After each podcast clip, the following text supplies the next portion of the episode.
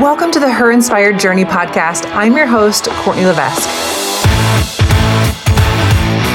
I'm here to bridge the gap for women in the outdoors, support families, and roll out your weekly dose of positive vibes. With almost two decades in the health and fitness world and an untamable passion for hunting and the outdoors, my mission is to help you move boldly in the direction of your dreams.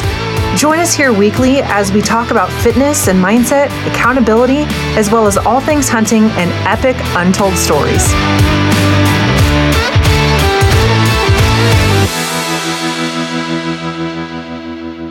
I am wildly excited to release today's episode with Amy Hall.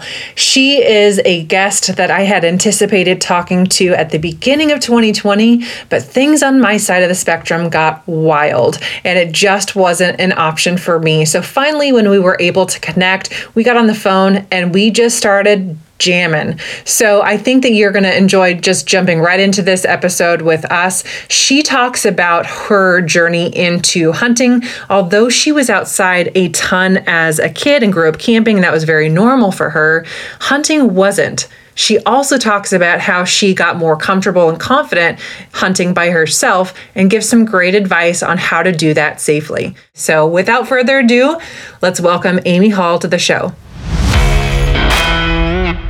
I'm excited to share today's episode with you, but before we dive in, here's a quick shout out to today's sponsor. Did you know ticks can cause life threatening illness and disease? The great thing here is it can be prevented. No matter if you're hunting or just out on an epic adventure, you're likely to come into contact with ticks or be in tick infested areas.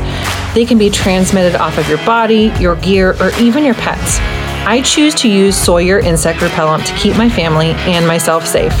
Whether you're using permethrin spray, which can be put directly onto gear and will last up to six washes, or you're using the picaridin lotion, which is kid and pet safe, by the way, you're giving yourself a huge advantage in tick prevention. Head over to Sawyer.com to see what they've got going on and get your family protected from all things ticks. Oh my goodness, I'm so glad we're getting to do this.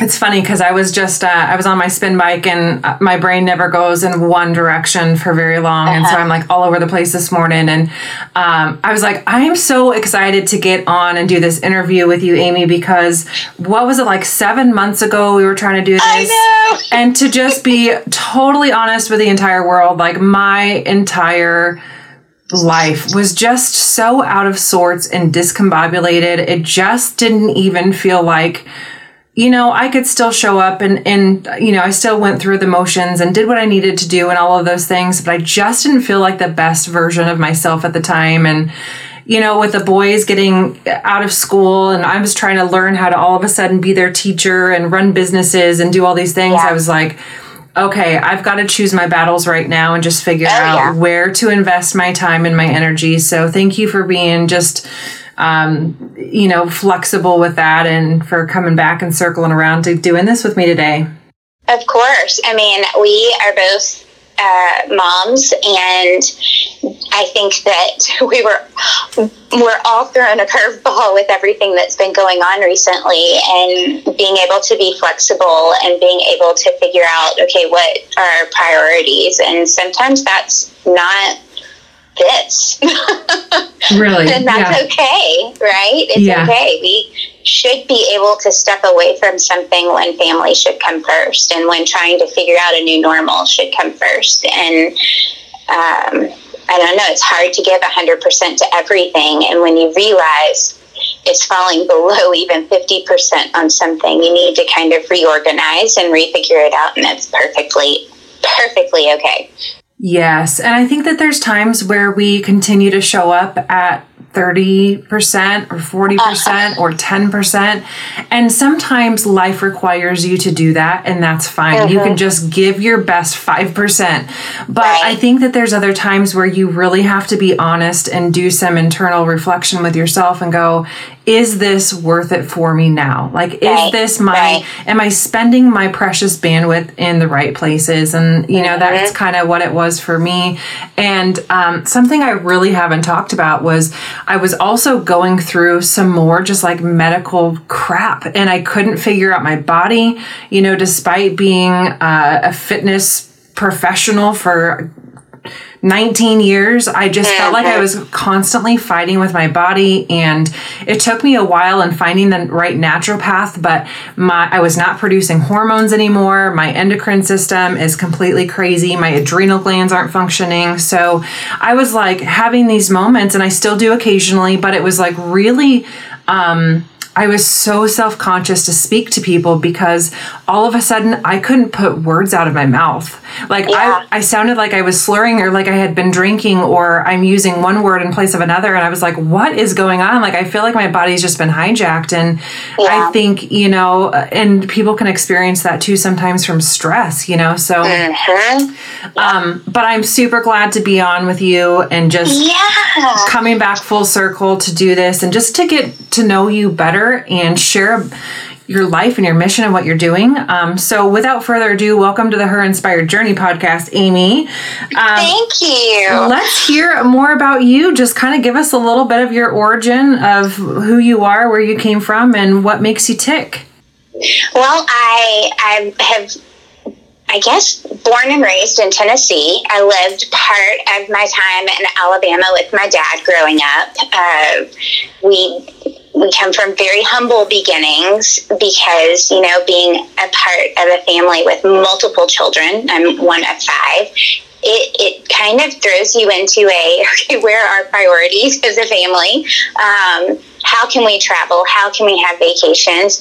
Camping was one of those ways that we were able to do that. It was a way to get um, to visit DC. It was a way to visit uh, the Virginia mountains. It was a way to get out and and see places, but at the same time, still be outdoors and still be a family together, learning how to um, how to have fun in the outdoors. And so that was on one side of my family, and then on the other side of my family, we were from the mountains. We were from you know, skinny dipping in a creek and fishing for catfish and, um, you know, taking care of cows and there's the harvest time and all of that. So there's a little bit of outdoors on both sides, but hunting was never a part of it.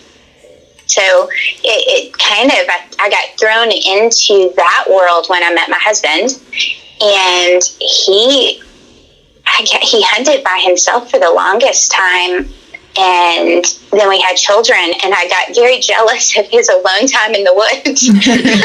I hear that often. If i'm perfectly honest it was kind of one of those you get to go out and experience quiet and nature and the sunrise or the sunset. And I'm here with kids that I love, but it's just, it would be nice to just get away just myself. And I don't know, I think as moms, we lose, we have the tendency to lose our identity in who we are for a little bit. I think that, uh, especially during the newborn and toddler years, you you do kind of have the tendency to lose yourself, and it was a great way getting into hunting to find myself again. Just me, not as a mother, not as a wife, but just me. And I think I found confidence in that. And I, you know, both of us hear that story a lot, but it really, that truly happened with me. And I loved that part of it. That's awesome. So I know that um, for different parts of the country or even the world, hunting solo and kind of figuring that out and establishing your confidence in the outdoors can look very different depending on you know, if you're in private land or public land right. or what the predators are like. So, you know, it might be different for you out there. Uh, but what was it like? Were there times where you just really had to learn to be comfortable being alone out there? Or was it always something that was comfortable? You've probably heard this question a lot too. You know, women in particular, and men certainly do as well, but sometimes it's not the easiest thing to go out and just go pursue a hunt on your mm-hmm. own. So, what did that story look like for you? I think I was lucky in the fact that we were able, I was able to start hunting on a friend's property that was probably only seven or eight acres. So you're talking about a small piece of property that was familiar that I had been around with my husband hunting, that I knew the way in, I knew the way out. There weren't a whole lot of predators. Uh, it was just kind of one of those comfortable things that I don't There were things that came up. Walking in the dark gets me every time. No matter how safe it is, it still gets me. Running into spider webs is the worst fear that I can feel because there's no there's no control over those kind of things. Yes, there were coyotes. Yes, we did have still those kind of things, but um, I didn't fear those as much. We had fire ants that we had to watch out for. Um, but I didn't have to think about strangers being on the property. I didn't have to worry about, uh, you know, a mountain lion, or really, I didn't have to worry about rattlesnakes at that certain property. So it wasn't until, oh, a year ago that I was learning how to hunt solo on public land. And that threw me a curveball.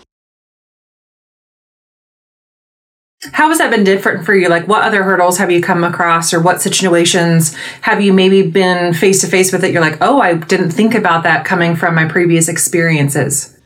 I don't know if it was that I didn't think about it or I just had not experienced it. I had heard from so many people the differences between public and private land, but the things that that I bumped up against that I wasn't familiar with were. Uh, not knowing the land as much as I thought I would. You you know it mm-hmm. only so much by map.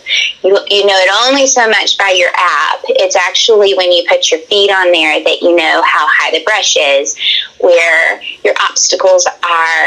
It just it changes it in real life. I was up against different kinds of snakes. I was up against um, coyotes that weren't as familiar uh, with people, but mainly I was up against strangers. Mm-hmm. I was up against mainly men that I was not, that I did not know.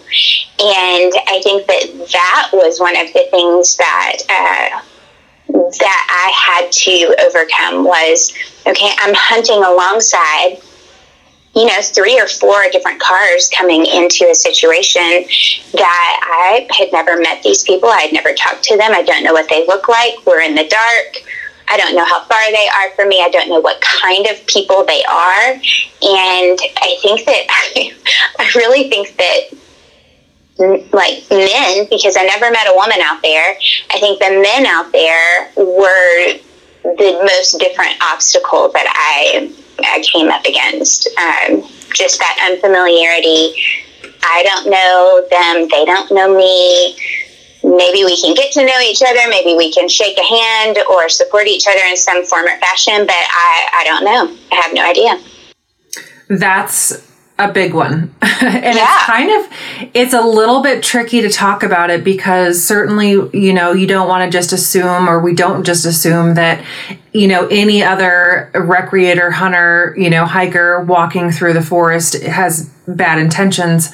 Right. Um, but at the same time in the world that we live in, I think it's really important for all of us, particularly women who are hunting by themselves, to be very aware of what that mm-hmm. can be and um, I struggle in that area more than dark, more than wildlife, more than mm-hmm. falling off a cliff. I struggle with being a lone female out there and running into somebody and um, I don't know if there's a correct way to navigate this, so to speak, but I think it, um, you know, sometimes you can, if you end up talking to the person, you know, I've, sometimes in the past I've said, yeah, you know, just so you know, heads up, my husband's hunting over right over that way. I'm not married, right. you know what I mean? But yeah. like, it gives some indication, like, hey, I am not out here alone. So the best thing that you can do is just give off the the persona or the vibe that you're out there with somebody and that you're confident, you know, that you're capable yeah. and and all of that kind of stuff. But, you know, too, depending on where you are, I think carrying a sidearm for me and in anywhere I've ever been able to hunt,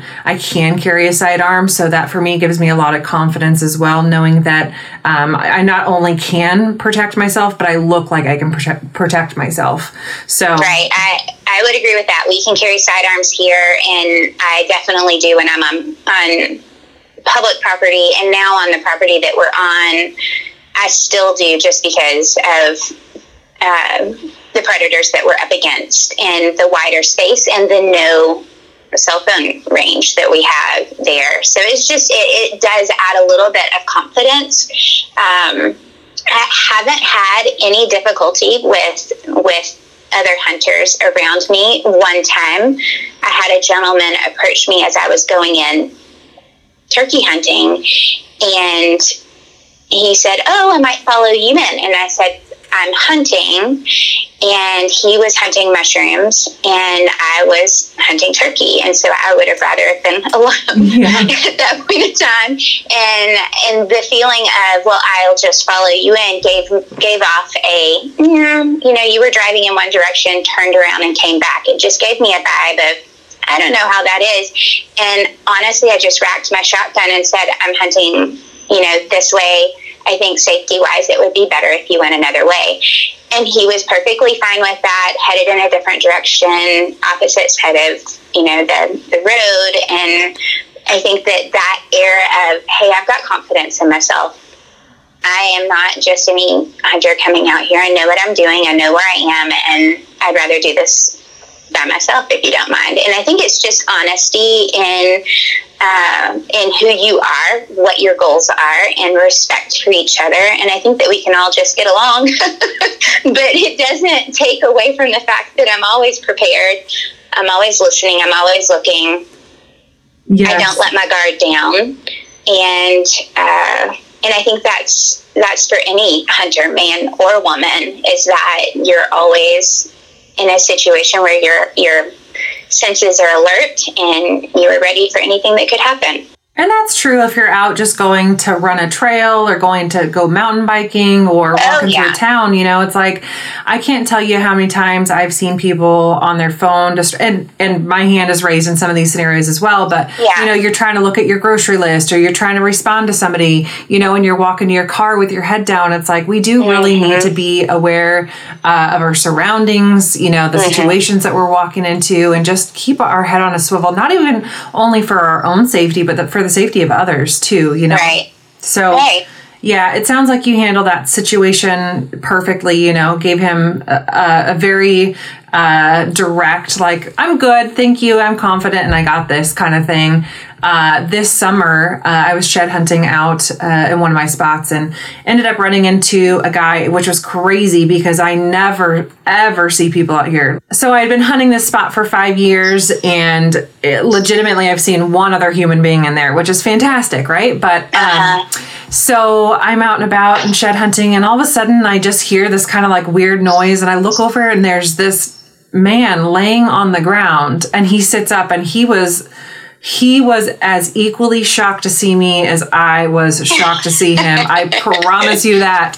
And then he said his first words out of his mouth were, Whoa, you're a long way from the trail. Oh. and I'm like, Red flag. Yeah. Red flag. I'm like, nope, I'm good. Just, uh, just you know, out here cruising around a little bit. Have a good day. And I just walked out. Like, there's no reason mm-hmm. to have any other conversation with him. But again, you know, right. sidearm on the hip felt pretty good about that scenario. But I think there's a couple other things, and and you touched on a few of them. But you know, for anybody going out to uh, enjoy the outdoors by themselves, I think it's really wise to um, be prepared and, and uh, kind of give yourself a little bit of an advantage for if the worst were to happen, even if you were to get a flat tire. But what are some of the things that you think would be good recommendations uh, for people who are going out by themselves to do ahead of time to just kind of prepare for their safety in any of those kind of situations? Well, I think that number one, that somebody knows where I'm going they know my plan. They know when I should be there, when I should be leaving.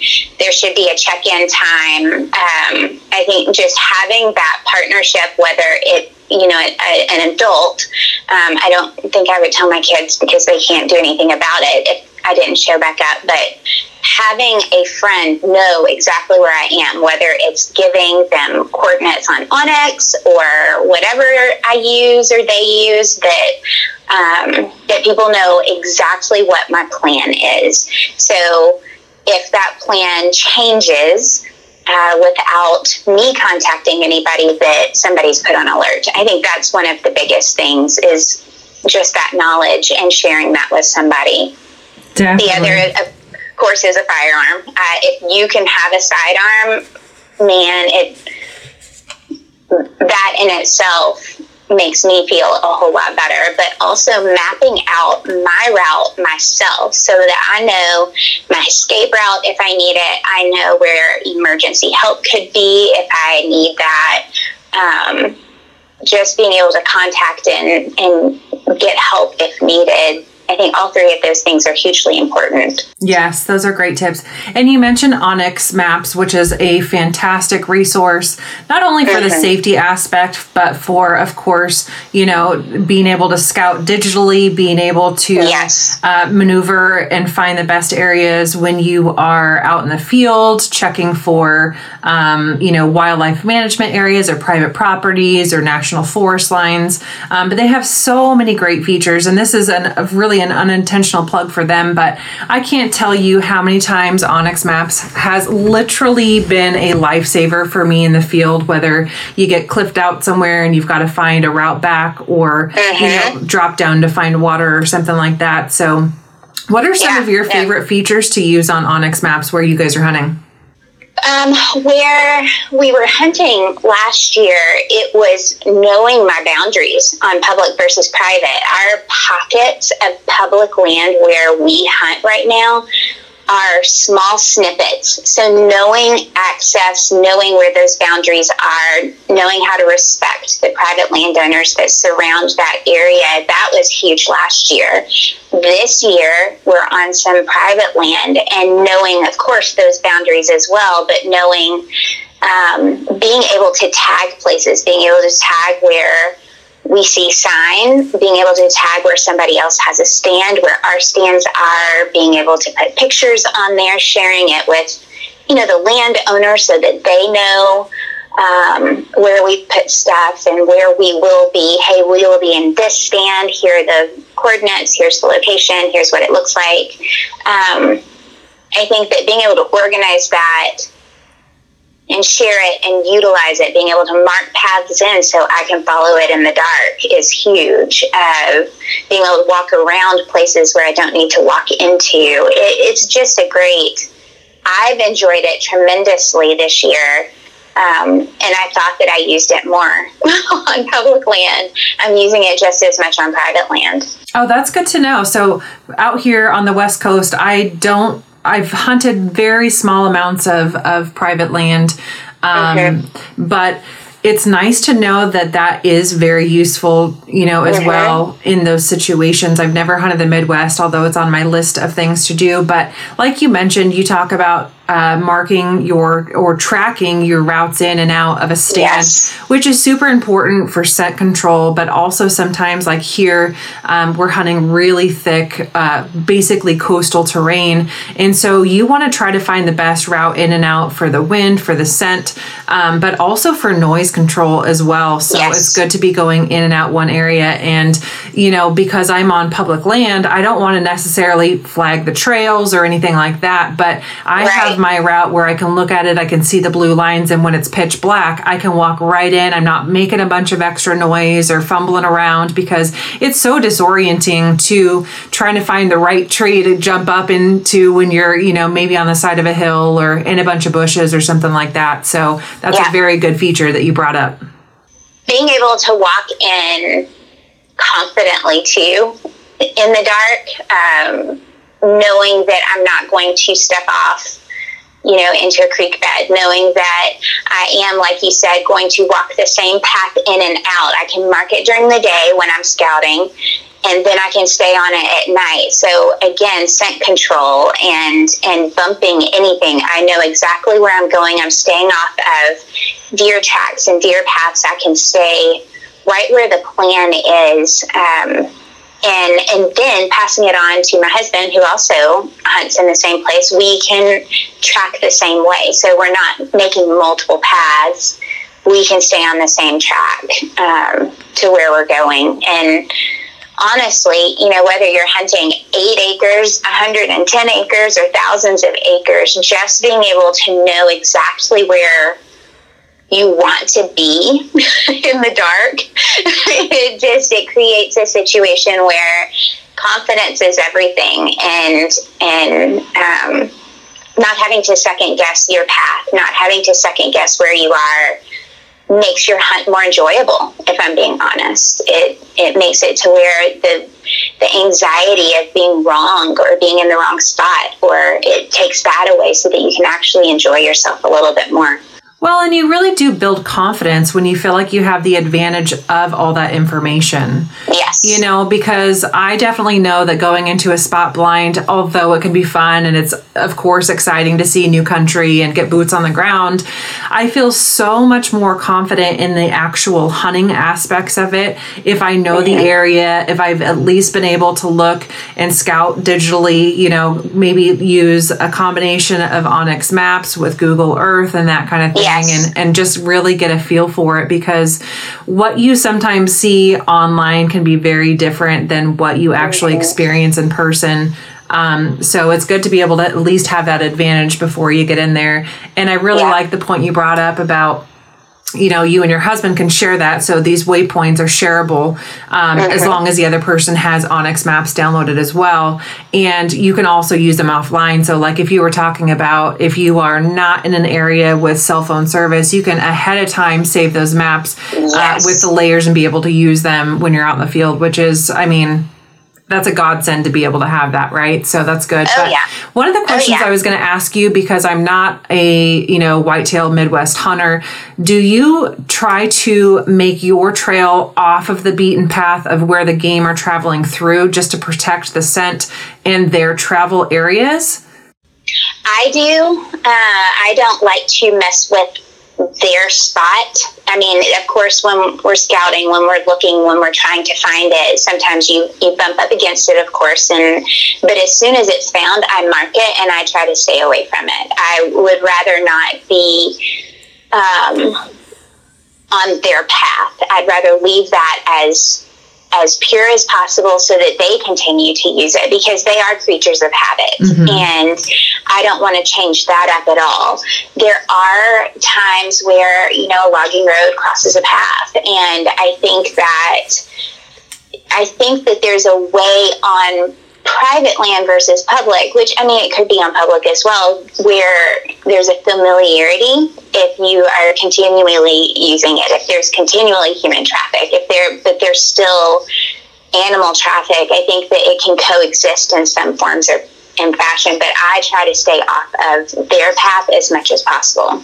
Here I have a hard time because if I have a well established path, and obviously, like you said, animals are creatures of habit, and they really mm-hmm. do, well, depending on the species, but most animals want to have an easy life. You know, they might bed mm-hmm. in, in, in areas that are hard to get to or on the side of a hill, or, you know, they've got, got an escape route, but they want most of their um, traveling areas to be relatively easy. And it's kind of cool because once you get a little bit more dialed in as a hunter, you can start to recognize these things. You can see those bedrooms, you can see those um, mm-hmm. travel areas, what I call hallways. You can see where they're going and where they've been moving, even if there's not scat on the ground, or maybe if, if there's enough foliage that you can't really see tracks, you can pick those things up. But what oh, I yeah. find here with enough vegetation on the ground is that if I've started to beat in a path, um, sometimes I'll take hand and I'll kind of you know move around just so I can min- uh, minimize some of the noises. But yeah. I find now that the game is on my trail. so it does happen. I mean, they utilize the logging roads more than anything, I believe. So uh, again, I think that they will, like you said, they would rather choose the path of least resistance versus fighting. And I think that that's where we can sometimes be similar in in our paths chosen. Definitely, for sure. Are you digging today's episode? I sure hope that you are. I do want to talk for a minute, though, about Sawyer filtration systems.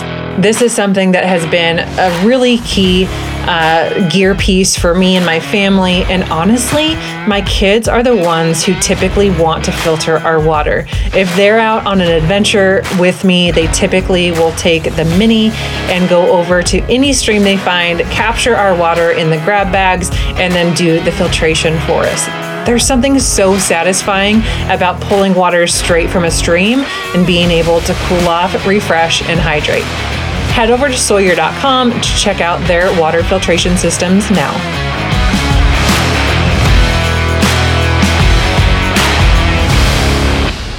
Well, I really want to talk about your podcast. So, can you can we just segue from hunting uh, and yes. talk about map systems to just how this passion evolved for you and what your show is all about? Well, it uh, I actually wasn't on social media for hunting until about a year and a half ago, and it was my my Instagram um, or my time on social media was mainly family. And then I realized I did not have a whole lot of women around me who liked hunting. And so that's when I created a hunting page just so that I could connect with other people easier without, you know, I don't put my a whole lot of my kids on social media mm-hmm. on the hunting page. And so i just i needed a place to be able to connect and ask questions and learn and grow and be encouraged and inspired. And i connected with guy of western contours and did a 12 part series with him uh, where i hosted uh, 12 podcasts talking to women all over and I loved it. awesome. I think I learned more out of those conversations than, uh, well, I can't say that, but I feel like I learned more out of those conversations than any listener who could have listened in. I took so much from those conversations and felt like relationships were built and um, friendships were made. And that at the end of that 12 part series, I didn't want it to end I felt like I had received enough feedback that said, hey, this was really good. I really appreciated this. I liked hearing from different women on how they got started, on what hunting means to them, on what works, what doesn't work. Um, that at the end, I thought, well, I'm just going to have to figure this out and do it myself because I think there is a need. And that's kind of where the passion came from. I, my why, I did a blood origins thing um, a while back and kind of realized my why is because I can. And it's not in an arrogant way, it's in a I was never told I couldn't, but I was never told I could. And so that whole mindset of I can do that is because I've seen other women do it. And I've seen other women do it in so many different ways that it doesn't matter if my way is slightly different. It just matters that we're out there supporting each other and we're growing from each other and we're inspired by each other and we're encouraged by each other. And it's not a competition of who does it better, it's a competition of let's do this together. And so her wild outdoors got started and I've really enjoyed it's almost it's been a little over, it'll be a year in March since the first one came out. And the women that I've enjoyed talking to don't necessarily have tons of sponsors or even a sponsor at all. They might have only been hunting a year, they might have been hunting their whole life. But each person, whether you're a man or a woman, you hunt differently you do things differently. You started differently, even though we might all have the same passion of why we do it, um, or the passion of bringing food home, for providing for family, for getting out there and having a sense of adventure and all of that. Those things might coincide, but there are little tweaks that make us different. And I love hearing those because I might not hunt like Jane Doe over here. I might hunt a little more like somebody in Tennessee or in South Carolina or, you know, in this southeastern side of the United States. But it doesn't mean that I don't want to learn how you, Courtney, hunt in, in the western part of the United States. And I want to be able to try that at some point. I want to be able to grow as a hunter, but how do I do that? How what is different? What are the different obstacles? How do you hunt different than me? And so getting those stories out of how women hunt, of how women have grown, of what works, what doesn't work, those are important to me. And I think that it's become important to other other people listening as well. Oh my gosh. I just want to hug everything you just said and just like encapsulate it. I love it. And I have to go back just for a second to a statement that you said that just like gave me goosebumps.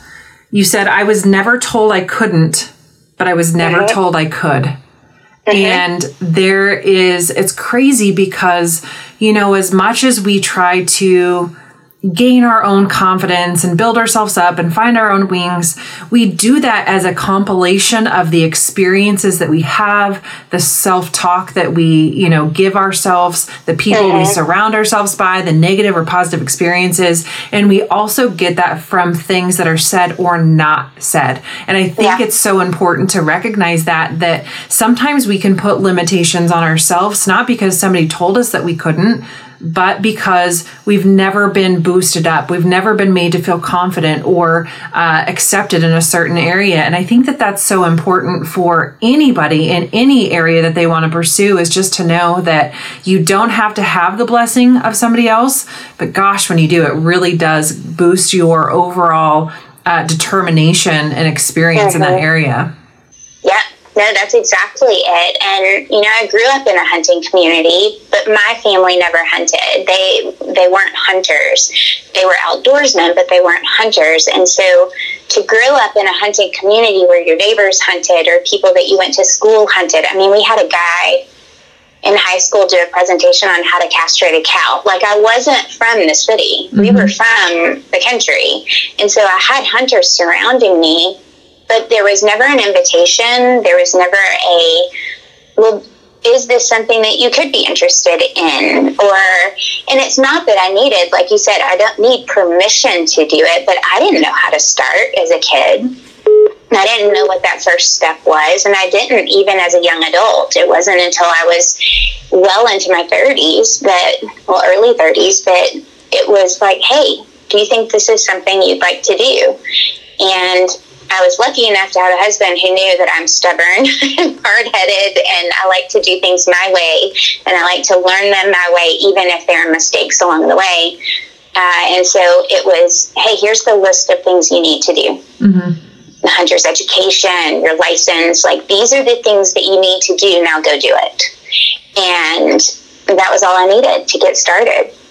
That's awesome. So let's give uh, just some. Uh, this is so controversial. I don't even know how to spit it out of my mouth right now. But Amy, tell me, what are your thoughts on this whole being seen as an equal as a woman in the hunting world? Like, where do you stand on this? Um, I know that there's a lot of nuances to it, but as somebody who's coming from maybe a more traditional, you know, Midwestern country background where there might not be gender roles, but there are gender roles typically, right? Yeah. So, yeah. what are your thoughts on being seen as an equal? Equal. Um, and I kind of, uh, I guess, a forward thought to this is, you know, like you mentioned at the beginning of the podcast, you know, you as you had kids kind of started to be a little bit uh, jealous or resentful of the fact that mm-hmm. he got that time and you didn't. There's not a whole lot of situations, and there are some, but there's not a whole lot of situations where, in that particular scenario, the men stay home with the kids and the women go off for a week to go hunt. So, what are right. your thoughts on this area? I think that uh, I think that our hunting community has grown leaps and bounds in this. I think that uh, for every two steps we take forward, though, there's a step back. Um, I think that, like in anything in life, you are going to have bad examples of, and that doesn't matter whether you're a man or a woman. In our hunting community, there are going to be bad examples of hunters. And I think that we do have an uphill battle as women in our community, sexist or not, that it is an uphill battle. And we will constantly be taking two steps forward and one step back depending on who is representing our community. Um, i have had so much support from men in the hunting community. It has been so exciting and so supportive that it's hard for me to speak into another side of it except for you know those exceptions to the rule where you just have an idiot who comes in and well, you're just a woman or you're just, you know, you're just doing it for the likes or you're just doing it to get attention. And I'm like, no, I've been hunting way longer than I've been on the internet. So I, that has nothing to do with it. Um, but I do think we do, I think we have to hold ourselves at a higher standard um, to continue growing positively in our community. I do think that we have the benefit of hunting being an equal opportunity. I think that we all have the same end goal to harvest an animal that we are hunting. And as men and women, we all do it differently, but at the end of the day, it's exciting to see somebody get to that goal. And I think that since the hunting community has grown exponentially in both men and women, I think that it has been more beneficial as support has come in. I think that, you know, 15, 20 years ago, it was different.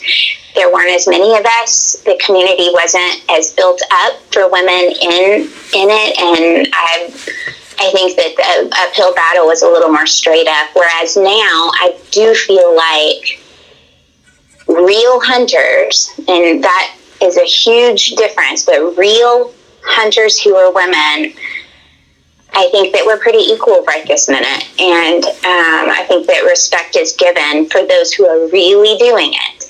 And uh, you have to look for those real hunters. They're, whether you're a man or a woman, you have to look for them. So I think, in my opinion, where I stand and the support that I've received and all of that, I, I think that we're pretty equal right this minute.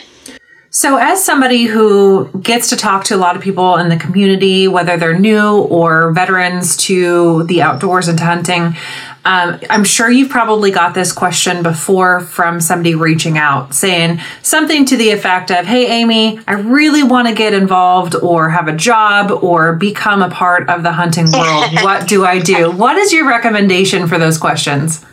Be real. That is the first one be real. Don't don't half-ass it. Don't um, don't do things just for somebody to like your photo. Um, ask questions. Be involved. Engage. Engagement is one of the biggest things as well because I could care less if I get 100 or 200 or 500 or 600 likes on something. If I am not engaging with people, if I'm not having conversations back and forth, then it's all the, the point is mute. Um, it's about engagement. It's about talking to people. It's about having those conversations and growing. I think that in anything, whether you're hunting or fishing or hiking or in fitness, whatever you're doing, if you don't see forward movement, then I don't think you're going to grow in the industry. Um, I, I think that that is something that is organic. I think that it's something that can only happen if you are true to what you're doing. And I think it's noticeable.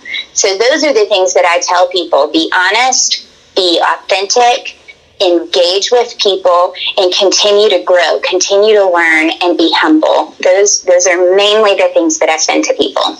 And the amazing thing about that is in doing so and in having those conversations and forming those mutual connections, you get to build community, like real, yes. valuable, you know, empowering, inspiring community. And that's one of the things that I love most about um, the hunting world in general is that for the most part, you just really get to solidify new relationships with people um, mm-hmm. all over the world, you know. And just like you said a while ago, you know, you don't know uh, what you don't know. And for me, I don't know hunting in the Midwest.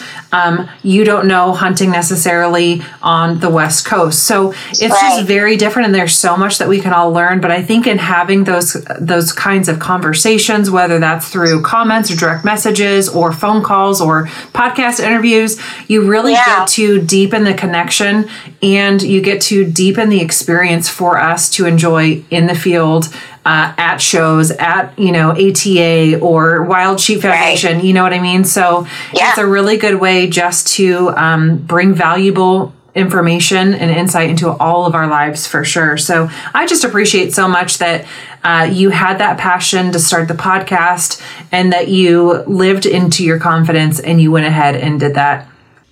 Thank you. Thank you. It's exciting. I think that you can't replace face to face, right? You can't replace having relationships face to face. I think that's why we're really going to be missing out on shows this year because of that face to face engagement. There's relationships that have been growing on social media that actually kind of solidify when you get to sit down with somebody and have a conversation or you get to have a, a meal with somebody. I'm from the South, so whether you are celebrating a birth or a death or in, anything in between, food is a part of that. And so sitting down at a meal with someone is how I connect with them. And so you can't replace that.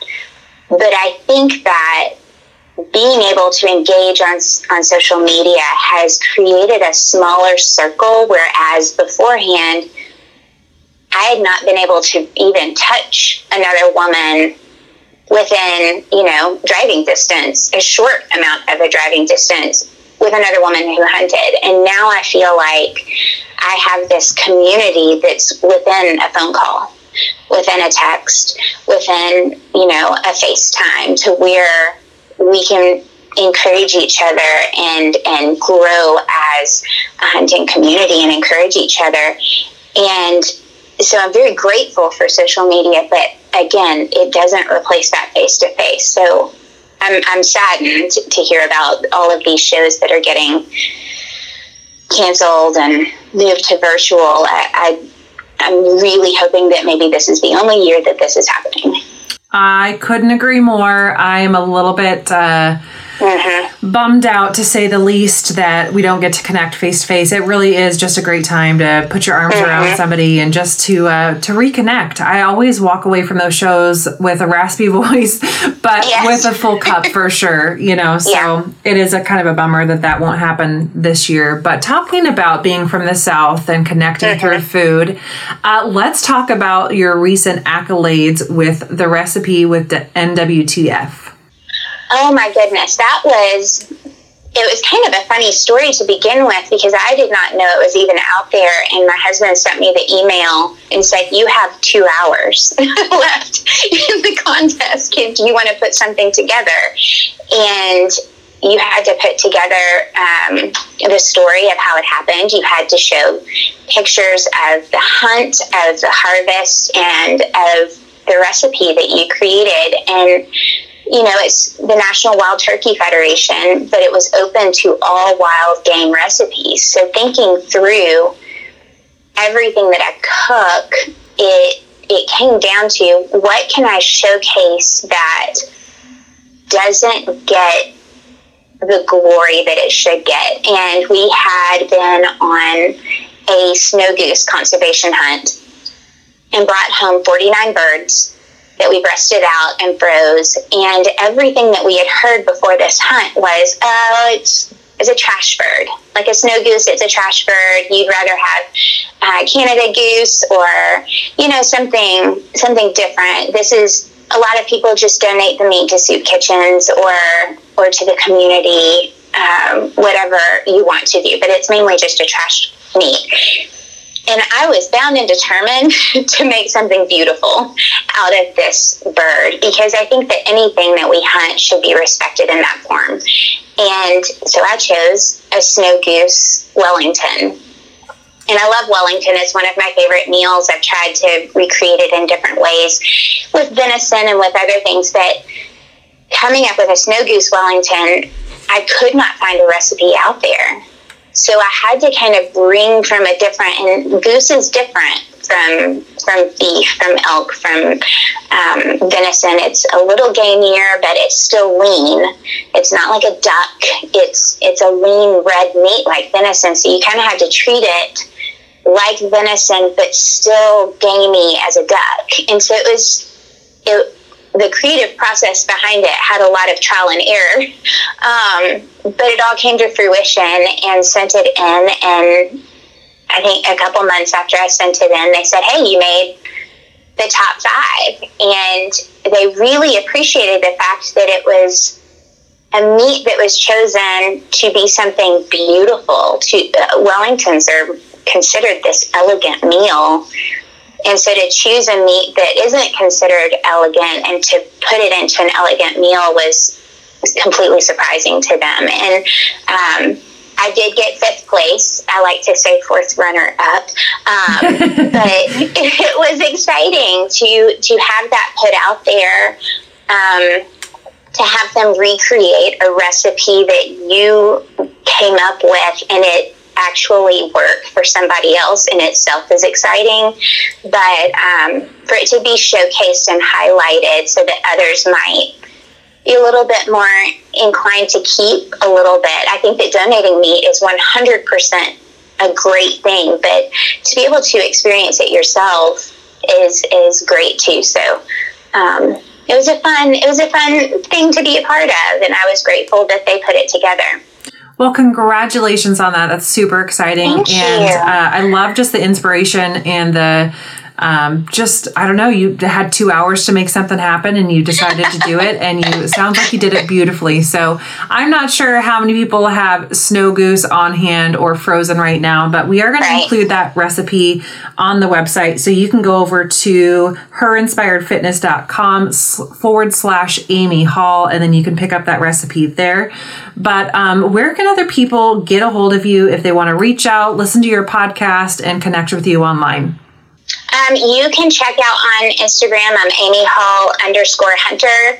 Um, there's Her Wild Outdoors, which is also on Instagram. Um, the podcast is on all of your podcast revenues. It starts with Podbean, but it can go to any of the other um, Apple Podcasts, wherever you find podcasts. Um, but yeah, it ask any question. I am I'm 100% open to conversation um, when it deals with hunting. If I do not know the answer, I probably know somebody who does know the answer. And so I'm by far not the most experienced hunter, but you know as well as I do when you are connected to people, and when you have conversations with so many people, you probably know somebody who has that answer. So always reach out. It's I'm an open book and I will never claim to know it all. So I'll pass you on to somebody who does. Beautifully said, and thank you so much for taking the time to come on the show with me today. I can't tell you how grateful I am that we just got to circle back to this and that we got to share little pieces of your journey. And I know that people will go over and check out the Her Wild Outdoors podcast as well. So thank you, Amy. I really appreciate your time. Look forward to connecting with you again soon and having you on the show again in the future. Thank you, Courtney. I appreciate it. Once again, thank you for tuning into the show. We hope that your cup is full and you're ready to embrace your untamable vibe. If you enjoyed the show, could you do us a favor? Help us grow our audience by sharing your favorite episode on social media, sending the episode to a friend, and leaving us a review online. We love to hear from you. One more thing be sure to press that subscribe button and never miss a weekly episode. See you next week.